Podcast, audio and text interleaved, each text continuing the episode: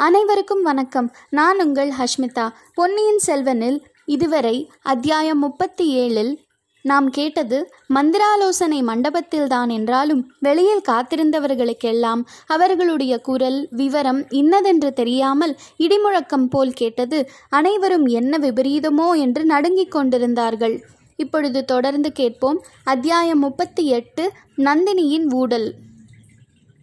பெரிய பழுவேட்டரையர் கடைசியாக தமது மாளிகைக்கு திரும்பிய போது நள்ளிரவு கழிந்து மூன்றாவது ஜாமம் ஆரம்பமாகி இருந்தது.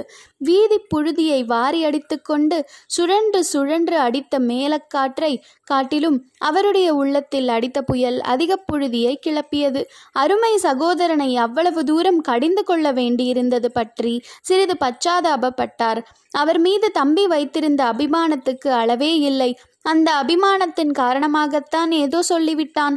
இருந்தாலும் சகோதரக்காரன் எதற்காக அனாவசியமாய் நந்தினியை பற்றி குறை கூற வேண்டும்? மனித சுபாவம் அப்படித்தான் போலும். தான் செய்த தவறுக்கு பிறர் பேரில் குற்றம் சொல்லி தப்பித்துக் கொள்ள முயல்வது சாதாரண மக்களின் இயற்கை.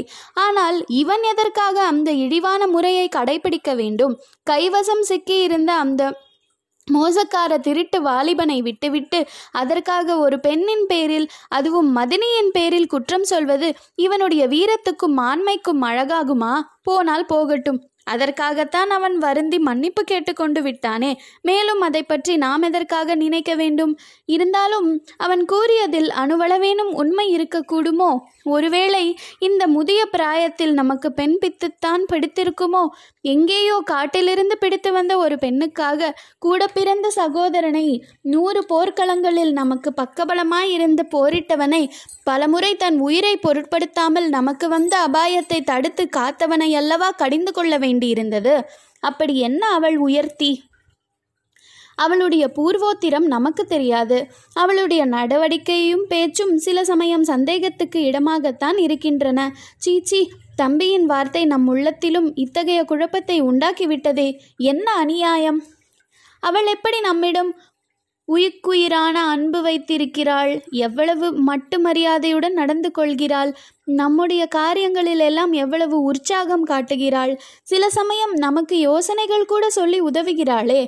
அந்த அறுபது வயதுக்கு மேலான கிழவனை துணிந்து மணந்து கொண்டாளே. அதை பார்க்க வேண்டாமா? தேவலோக மாதரும் பார்த்து பொறாமைப்படும்படியான அந்த சுந்தரிக்கு சுயம்வரம் வைத்தால் சொர்க்கத்திலிருந்து தேவேந்திரன் கூட ஓடி வருவானே?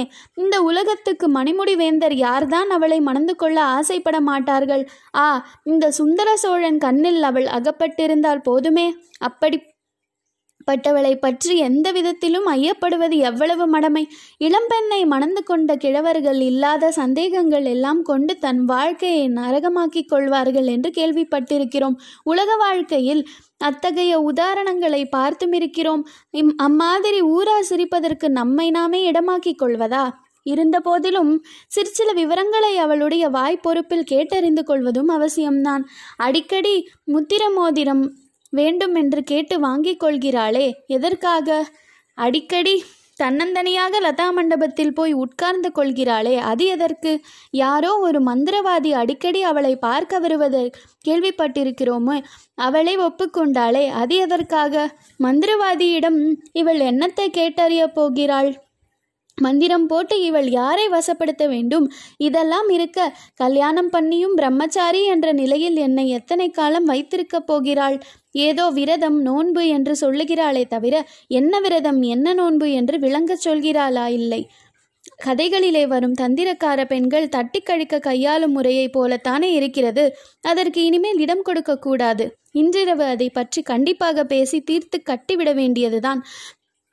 பழுவேட்டரையர் அவருடைய மாளிகை வாசலுக்கு வந்தபோது அரண்மனை பெண்டிரும் ஊழியர்களும் தாதியர்களும் காத்திருந்து வரவேற்றார்கள். ஆனால் அவருடைய கண்கள் சுழன்று சுழன்று பார்த்தும் அவள் அவர் பார்க்க விரும்பிய இளையராணியை மட்டும் காணவில்லை. விசாரித்ததில் இன்னும் லதா மண்டபத்தில் இருப்பதாக தெரிய வந்தது. அவர் மனதில் நள்ளிரவு ஆன பிறகும் அங்கு இவளுக்கு என்ன வேலை? என்ற கேள்வியுடன் தம்மை அலட்சியம் செய்கிறாளோ என்ற ஐயமும் கோபமும் எழுந்தன. சிறிது ஆத்திரத்துடனே கொடிமண்டபத்தை நோக்கிச் சென்றார். இவர் கொடிமண்டப வாசலை அடைந்தபோது நந்தினியும் அவளுடைய தோழியும் எதிரே வருவதை கண்டார். அப்படி வந்தவள் இவரை கண்டதும் நின்று அவரை பார்க்காமல் தோட்டத்தில் குடிக்கொண்டிருந்த இருளை நோக்கத் தொடங்கினாள். தாதி பெண் சற்று அப்பாலேயே நின்று விட்டாள். பழுவேட்டரையர் நந்தினியின் அருகில் வந்த பின்னரும் அவள் அவரை திரும்பி பார்க்கவில்லை. நந்தினியை கடிந்து கொள்ளாமல் கொள்ளலாம் என்று எண்ணிக்கொண்டு வந்ததற்கு மாறாக அவளுடைய கோபத்தை இவர் தணிக்க முயல வேண்டியதாயிற்று. நந்தினி என் கண்மணி என்ன கோபம்? ஏன் பாராமுகம்? என்று கேட்டுக்கொண்டு தம் இரும்பையொத்த கையை அவளுடைய தோளின் மீது மிருதுவாக வைத்தார். நந்தினியோ மலரினும் மிருதுவான தன் கரமலரினால் அவருடைய வஜ்ராயுதத்தையொத்த கையை ஒரு தள்ளு தள்ளினாள். அம்மம்மா மென்மைக்கும் மிருதுக்கும் தன்மைக்கும் இத்தனை பலமும் உண்டா? என் உயிரே உன் பட்டுக்கையினால் தொட்டு என்னை தள்ளினாயே அதுவே என்ன என் பாக்கியம்? திருகோணமலையிலிருந்து விந்தியமலை வரையில் உள்ள வீராதி வீரர் யாரும் செய்ய முடியாத செயலை நீ செய்தாய். அது என் அதிர்ஷ்டம். என்றாலும் எதற்கு கோபம் என்று சொல்ல வேண்டாமா? உன் தேன்மதுர குரலை கேட்க என் காது தாபம் அடைந்து தவிக்கின்றதே என்று கெஞ்சினார். ஆயிரம் போர்க்களங்களில் வெற்றி கொண்ட அந்த மகாவீரர். தாங்கள் என்னை பிரிந்து போய் எத்தனை நாள் ஆயிற்று? முழுமையாக நாலு நாள் ஆகவில்லையா? என்று சொன்ன நந்தினியின் குரலின் விம்மல் தொனித்தது. அது எத்தனையோ வாள்களையும் வேல்களையும் தாங்கி நின்றும் தளராத பழுவேட்டரையரின் நெஞ்சத்தின் அனலை இட்ட மெழுகை போல் உருக்கிவிட்டது. இதற்காகத்தானா இவ்வளவு கோபம்? நாலு நாள் பிரிவை உன்னால் சகிக்க முடியவில்லையா? போர்க்களத்துக்கு போக நேர்ந்தால் என்ன செய்வாய்? மாதக்கணக்காக பிரிந்திருக்க நேரிடுமே என்றார். தாங்கள் போர்க்களத்துக்கு போனால் மாதக்கணக்கில் தங்களை நான் பிரிந்திருப்பேன் என்றா எண்ணினீர்கள்? அந்த எண்ணத்தை மாற்றிக்கொள்ளுங்கள் தங்களுடைய நிழலை போல் தொடர்ந்து நானும் போர்க்குளத்துக்கு வருவேன். அழகாய் இருக்கிறது உன்னை போர்க்களத்துக்கு அழைத்து போனால் நான் யுத்தம் பண்ணினார் போலத்தான். கண்மணி இந்த மார்பும் தோள்களும் எத்தனையோ கூறிய அம்புகளையும் வேல் முனைகளையும் தாங்கியதுண்டு. அவ்வாறு ஏற்பட்ட காயங்கள் அறுபத்தி நான்கு உலகோர் என்னை புகழ்வதும் உண்டு ஆனால் உன்னுடைய மிருதுவான மலர்மேனியில் ஒரு சிறு முள் குத்த முள் தைத்துவிட்டால் என்னுடைய நெஞ்சு பிளந்து போய்விடும். எத்தனையோ வாள்களும் வேல்களும் என்னை தாக்கி சாதிக்க முடியாத காரியத்தை உன் காலில் தைக்கும். சிறிய முள் சாதித்துவிடும். உன்னை எப்படி யுத்த களத்துக்கு அழைத்து போவேன்? நீ இத்தனை நேரம் கருங்கல் தரையில் நின்று கொண்டிருப்பதே எனக்கு வேதனையாயிருக்கிறது. இப்படி வா வந்து உன் மலர்படுக்கையில் வீற்றிரு. உன் திருமுகத்தை பார்க்கிறேன். நாலு நாள் பிரிவு உனக்கு மட்டும் வேதனை அளித்து என்று நினையாதே. உன்னை காணாத ஒவ்வொரு கணமும் எனக்கும் ஒரு யுகமாயிருந்தது. இப்போதாவது என் தாபம் தீர உன் பொன்முகத்தை பார்க்கிறேன் என்று கூறி நந்தினியின் கரத்தை பற்றி அழைத்து கொண்டு போய் மஞ்சத்தில் உட்கார வைத்தார். நந்தினி தன் கண்களை துடைத்து கொண்டு பழுவேட்டரையரை நிமிர்ந்து பார்த்தாள். தங்க விளக்கின் பொன்னொளியில் அவளுடைய முகத்தில் மலர்ந்த முத்து முறுவலை பார்த்தார் தனாதிகாரி. ஆஹா இந்த புன்சிரிப்புக்கு மூன்று உலகத்தையும் கொடுக்கலாமே. மூன்று உலகமும் நம் வசத்தில் இல்லாதபடியால் நம் உடல் பொருள் ஆவி மூன்றையும் இவளுக்காக தத்தம் செய்யலாம். ஆனால் இவளோ நம்மிடம் ஒன்றும் கேட்கிறாள் இல்லை இவ்விதம் எண்ணினார் அந்த வீராதி வீரர். அவளை கேள்வி கேட்பது கடிந்து கொள்வது என்கிற உத்தேசம் போயே போய்விட்டது. நந்தினி காலால் இட்ட பணியை தலையால் நடத்தி வைக்கும் நிலைமைக்கு வந்துவிட்டார் எந்தவித அடிமைத்தனமும் பொல்லாததுதான். ஆனால் பெண்ணடிமைத்தனத்தைப் போல் ஒருவனை மதியிழக்க செய்வது வேறொன்றுமில்லை. நாலு நாள் வெளியூரில் இருந்துவிட்டுத்தான் வந்தீர்களே. திரும்பி வந்தவுடன் நேரே ஏன் இங்கே வரவில்லை? என்னை விட தங்களுக்கு தங்கள் தம்பிதானே முக்கியமாகிவிட்டார்? என்று கேட்டாள் நந்தினி. கேட்டுவிட்டு கள்ளக்கோபத்துடன் அவரை கடைக்கண்ணால் பார்த்தாள். அப்படியில்லை என் கண்மணி. வில்லிலிருந்து புறப்பட்ட பானத்தைப் போல் உன்னிடம் வருவதற்குத்தான் என் மனம் ஆசைப்பட்டது. ஆனால் அந்த அசட்டு பிள்ளை மதுராந்தகன் சுரங்க வழியின் மூலமாக பத்திரமாக திரும்பி வந்து சேர்கிறானா என்று தெரிந்து கொள்வதற்காகவே தம்பியின் வீட்டில் தாமதிக்க வேண்டியதாயிற்று. ஐயா தாங்கள் எடுத்த காரியங்களிலெல்லாம் எனக்கு சத்தை உண்டு. தங்கள் முயற்சி அனைத்தும் வெற்றி பெற வேண்டுமென்றும் நானும் ஆசைப்படுகிறேன். ஆனாலும் நான் ஏற வேண்டிய மூடு பல்லக்கில் ஒரு ஆண் பிள்ளையை தாங்கள் ஏற்றிக்கொண்டு போவதை நினைத்தால் எனக்கு கஷ்டமாயிருக்கிறது. நாட நகரங்களில் உள்ள ஜனங்கள் எல்லோரும் தாங்கள் போகும் இடமெல்லாம் என்னையும் கூட அழைத்து போவதாக எண்ணுகிறார்கள்.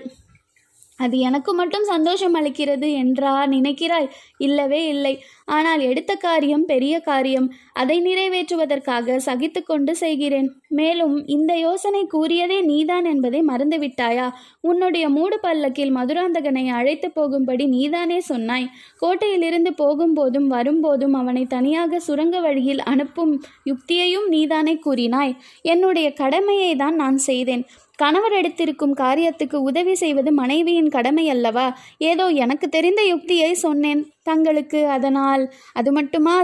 செய்தாய். இது இந்த மதுராந்தகன் உடம்பெல்லாம் விபூதியை பூசிக்கொண்டு ருத்ராஜ மாலையை அணிந்து நமச்சிவாய ஜபம் செய்து கொண்டிருந்தான். கோவில் குளம் என்று சொல்லிக்கொண்டு அம்மாவுக்கு பிள்ளை நான் தான் என்பதை நிரூபித்து கொண்டிருந்தான். அரசாழ்வதில் ஆசை உண்டாக்க நாங்கள் எவ்வளவோ முயன்றும் முடியவில்லை. இரண்டு தடவை நீ அவனுடன் பேசினாய். உடனே மாறி போய்விட்டான். இப்போது அவனுக்கு உள்ள ராஜ்ய ஆசையை சொல்ல முடியாது. தற்போது அவனுடைய மனோராஜ்யம் இலங்கையிலிருந்து இமயமலை வரையில் பரவியிருக்கிறது. பூமியிலிருந்து ஆகாசம் வரையில் வியாபித்திருக்கிறது. நம்மை காட்டிலும் அவனுக்கு அவசரம் தாங்கவில்லை. சோழ சிம்மாசனத்தில் ஏற துடித்து கொண்டிருக்கிறான். நந்தினி அந்த பிள்ளை விஷயத்தில் நீ என்ன மாயமந்திரம் செய்தாயோ தெரியவில்லை. ஆமாம் நீதான் இப்படிப்பட்ட மாயமந்திரக்காரியாய் இருக்கிறாயே. வேறு மந்திரவாதியை நீ ஏன் அழைக்கிறாய்? அதை பற்றி அனாவசியமாக ஜனங்கள் அரசே அதை பற்றி அனாவசியமாக யாரேனும் பேசினால் அப்படிப்பட்ட துஷ்டர்களின் நாக்கை துண்டித்து புத்தி கற்பித்தது தங்கள் பொறுப்பு. மந்திரவாதியை நான் ஏன் அழைக்கிறேன் என்பதை முன்னமே சொல்லியிருக்கிறேன். தாங்கள் மறந்திருந்தால் இன்னொரு தடவையும் சொல்கிறேன். பழையாறில் உள்ள அந்த பெண் பாம்பின் விஷத்தை இறக்கத்தான். நீங்கள் ஆண்மையுள்ள புருஷர்கள் யுத்த களத்தில் நேருக்கு நேர் நின்று ஆண் பிள்ளைகளோடு போரிடுவீர்கள். கேவலம் பெண் பிள்ளைகள் என்று அலட்சியம் செய்வீர்கள். பெண் பிள்ளைகளுடன் போர் செய்வது உங்களுக்கு அவமானம். ஆனால் நூறு ஆண் பிள்ளைகளை காட்டிலும் ஒரு பெண் பிள்ளை அதிகமான தீங்கு செய்து விடுவாள். பாம்பின் கால் பாம்பறியும். அந்த குந்தவையின் வஞ்சனையெல்லாம் உங்களுக்கு தெரியாது. எனக்கு தெரியும் தங்களை என்னையும் சேர்த்து அவள் அவமானப்படுத்தியதை தாங்கள் மறந்திருக்கலாம். நான் மறக்க முடியாது. நூறு பெண்களுக்கு மத்தியில் என்னை பார்த்து அந்த கிழவனுக்குத்தான் சாகப் போகிற சமயத்தில் பெண்மோகம் பிடித்து புத்தி கெட்டு போய்விட்டது. உன்னறிவு எங்கேயடி போயிற்று? அந்த கிழவனை போய் ஏன் மணந்து கொண்டாய் என்று கேட்டாளே அதை நான் மறக்க முடியுமா? தேவலோக மோகினியைப் போல் ஜொலிக்கிறாயே எந்த ராஜகுமாரனும் உன்னை விரும்பி மாலையிட்டு பட்ட மகிழ்ச்சியாக வைத்திருப்பானு? போயும் போயும் அந்த கிழை எருமை மாட்டை போய் கல்யாணம் செய்து கொண்டாயே என்று அவள் என்னை கேட்டதை மறக்க முடியுமா? இந்த உடம்பில் உயிருள்ள வரையில் மறக்க முடியாது என்று கூறி நந்தினி விம்மி அழத் தொடங்கினாள். அவளுடைய கண்களில் பொங்கிய கண்ணீர் தாரை தாரையாக கன்னங்களில் வழியாக பெருகி அவளது மார்பகத்தை நனைத்தது. தொடர்ந்து கேளுங்கள். நன்றி. வணக்கம்.